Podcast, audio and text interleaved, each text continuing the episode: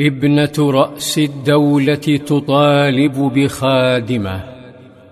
بعد الخندق بدت الدولة الإسلامية أغنى وأقوى. حينها كانت ابنة القائد صلى الله عليه وسلم قد رزقت بطفل آخر عذب سموه الحسين. عق عنه جده صلى الله عليه وسلم كأخيه وأحبه ولاعبه كأخيه.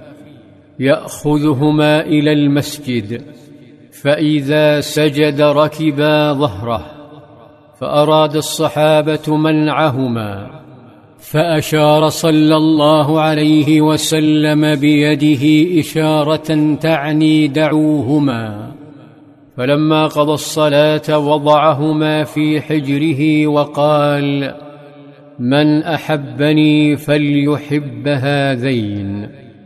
ويقول هما ريحانتاي من الدنيا كان يتجول بهما يسليهما حتى قال أحد الصحابة لقد قدت بنبي الله صلى الله عليه وسلم والحسن والحسين بغلته الشهباء حتى أدخلتهم حجرة النبي صلى الله عليه وسلم.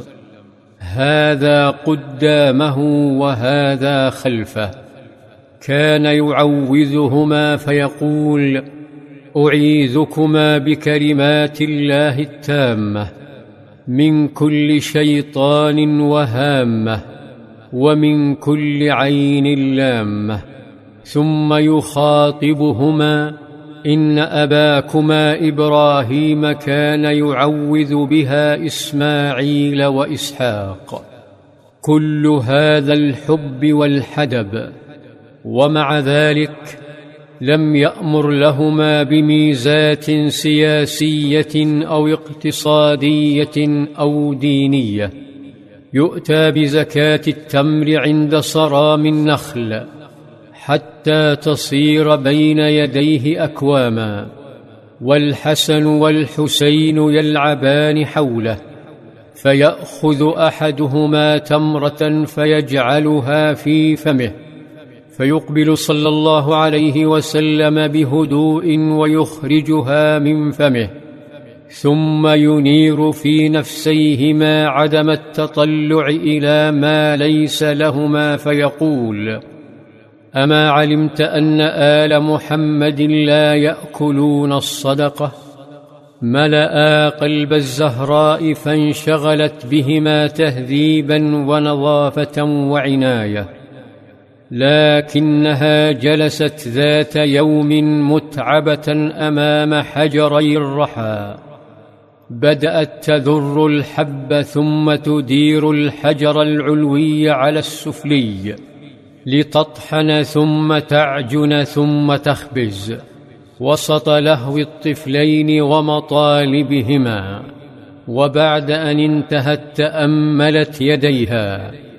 فإذا هما قد تشققتا فصبرت حتى علمت أن لدى والدها صلى الله عليه وسلم سبي فلبست جلبابها وتوجهت إلى بيت عائشة فلم تجده عندها فأخبرتها بسبب مجيئها وشكت لصديقتها ثم عادت. شعرت عائشة بوجع الزهراء فلما جاء صلى الله عليه وسلم أخبرته بعناء ابنته فانطلق القائد إلى بيت ابنته ووصل وهي على وشك النوم فأرادت النهوض له كعادتها فقال على مكانكما ثم أقبل صلى الله عليه وسلم حتى قعد بينها وبين زوجها وقال ألا أعلمكما خيرا مما سألتماني؟ إذا أخذتما مضاجعكما تكبران اربعا وثلاثين وتسبحان ثلاثا وثلاثين وتحمدان ثلاثا وثلاثين فهو خير لكما من خادم. يقوله صلى الله عليه وسلم وعنده مطلبها.